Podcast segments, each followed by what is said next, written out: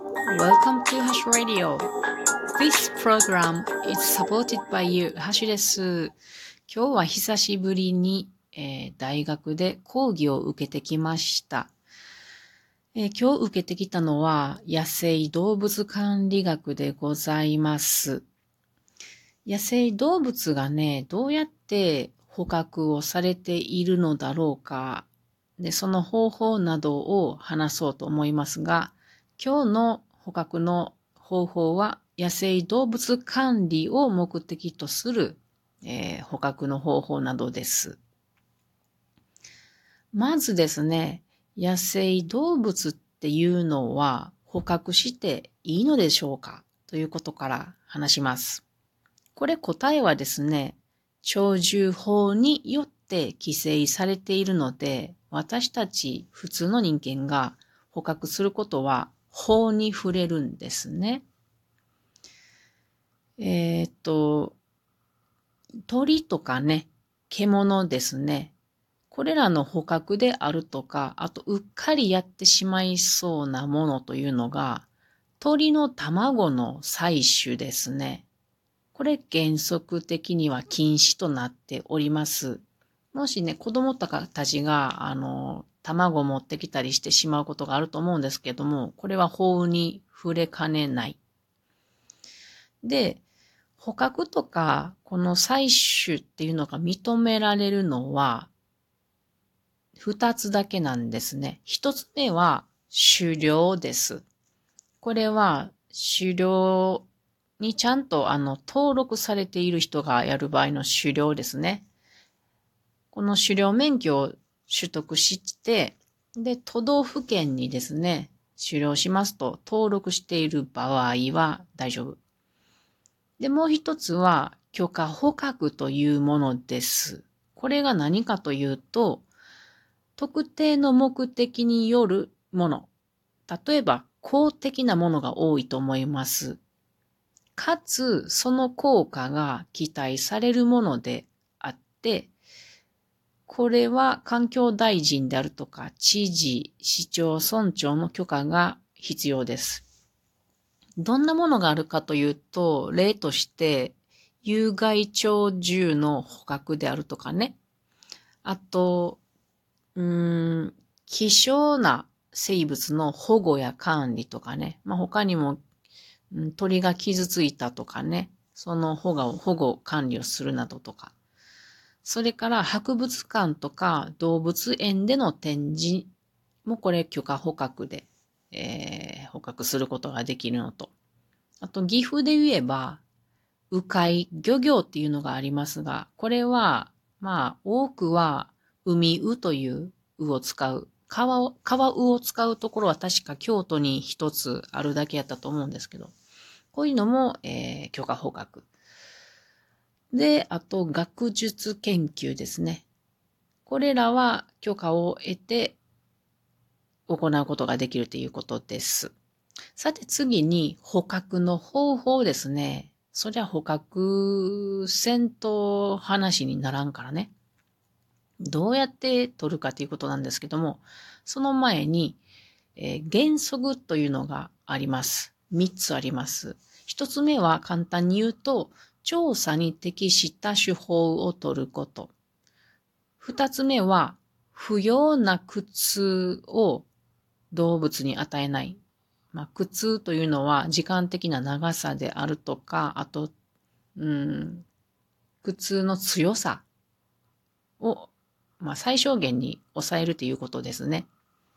で、三つ目が、捕獲に相応の成果が得られることです。これは論文などであるということです。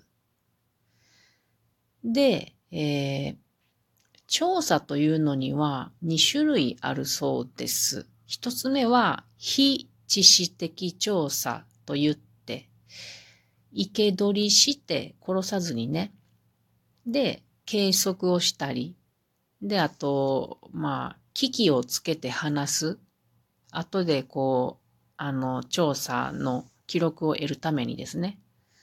で、あと実験をして話すみたいな感じですね。血血液でいろいろわかることがあるので、血液を取るだけであれば、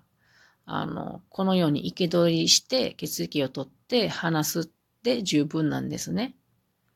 で、もう一つは、知識的調査で、こっちは捕獲して、まあ、捕獲する前にかな。何しろ、あの、命を奪ってしまうものですね。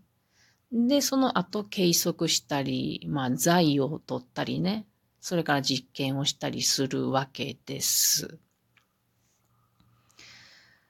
で、最初の非知識的調査ですけれども、どうやって生け捕りするかということも大事です。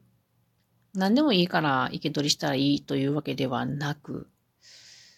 えー、すごく慎重にやらねばなりません。なぜなら、例えば、うん、罠をかけることがありますけれども、これもくくり罠と言って、足にかける罠なんですけれども、これ例えば鹿であれば、くくり罠にかかったら飛び跳ねて、もう逃げようとするからね。もう足、足は、引きちぎっても逃げようとするから。そうすると、解放骨折などしたりするわけですね。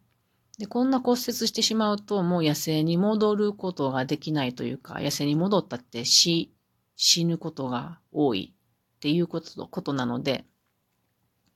日本ではこのくくり罠っていうのを、まあ、することが多いですけど、ヨーロッパでは原則禁止という風になっておって、その代わりに箱罠を置いてね、それで鹿を捕獲するということがあるそうです。他にもね、熊なんかはね、金属の檻の罠を使ってしまうと、この金属の檻から逃げようとして、噛んで噛んで歯がボロボロになってほとんどなくなってしまうということなので、良くない。熊は熊でドラム缶を2個続けた、つなげたような罠を使うのがいいとされておりますので、その、えー、対象の動物に合った、えー、捕獲の方法を取るということが必要だということですね。で、その生け捕りした、えー、動物を捕獲したらですね、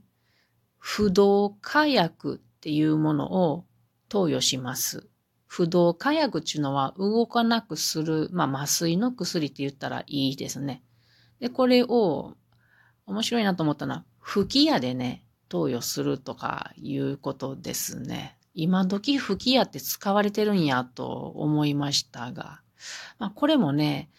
鹿とかもう必死で逃げようとしますから、下手したらね、吹き矢を加えて、うん、それ向かって狙ってやろうとすると、あの、吹き、その間にこう、何か鹿鹿が暴れた弾みで、吹き矢がこう、それを従事してる人の、うん、筒を押し返すことになって危険なので、そういうのも配慮してやらなければならないということです。で、えー、捕獲せずにね、遠い場合は麻酔銃を使うんですね。で、この吹き矢にしろ、麻酔銃にしろ、興奮した状態で、この麻酔薬投与するとかなり危険なんだそうです。動物の命に関わるそうなんですね。体温が40度以上興奮してね。で、投与すると、その危険なリスクが高まるっていうことなので、ちょっとそんなにね、興奮させないように、心拍とか呼吸のモニタリングが必要な時もあるということです。で、もう一つの知識的調査ですね。これも大切なことは、まあ動物を殺し、殺すっていうことなんですけれども、安楽殺をせねばならんっていうことですね。速やかに意識を喪失させて、可能な限り苦しませないことっていうことですね。なので、歴史であるとか、あとホルマリン漬けにするとか、あと打ち損ねるとかね。こういうのはダメだっていうことですね。なので、銃殺する場合もですね、致命的な部位を打ち抜く技術が必要です。心臓であるとか脳であるとか大動脈、脊髄などをね、打ち抜くという、うん、あの、プロのような技術技術力が必要ということですね。これはアニマルウェ、アニマルウェルフェアでは、銃による射殺が最も良いとされているそうです。こういう観点だ、観点からね。ただ、漁師さんでは、残念ながらこういう意識をしている人は少ないっていうこと先生おっしゃってました。今でもジビエ現場では、撲殺して息を止めてるというのもあるそうですね。で、まあ、プロがこう学術的なこう調査するために、こういうふうに知識的な調査で、あの、鉄砲を使って、えー、安楽、安楽死させた時もですね、狙撃後にですね、えー、血、血液中、血液を採取してすぐにね、で、あの、コルチゾル値っていうのがストレスで出てくるそうだ、ですけども、あ、コルチゾルというものが。で、この値を調べて、えー、ストレス評価をするそうですが、この銃で致命的なところを撃って死んだのが一番この値は低く、くくり罠などはすごく高いものがグラフで示されておりました。過去に私ね、一度鶏の首を切ったことがあるんですけど、そのこと自分ちょっと反省しましたね。ちゃんとできたかなと思い返しました。それでは皆さんまたね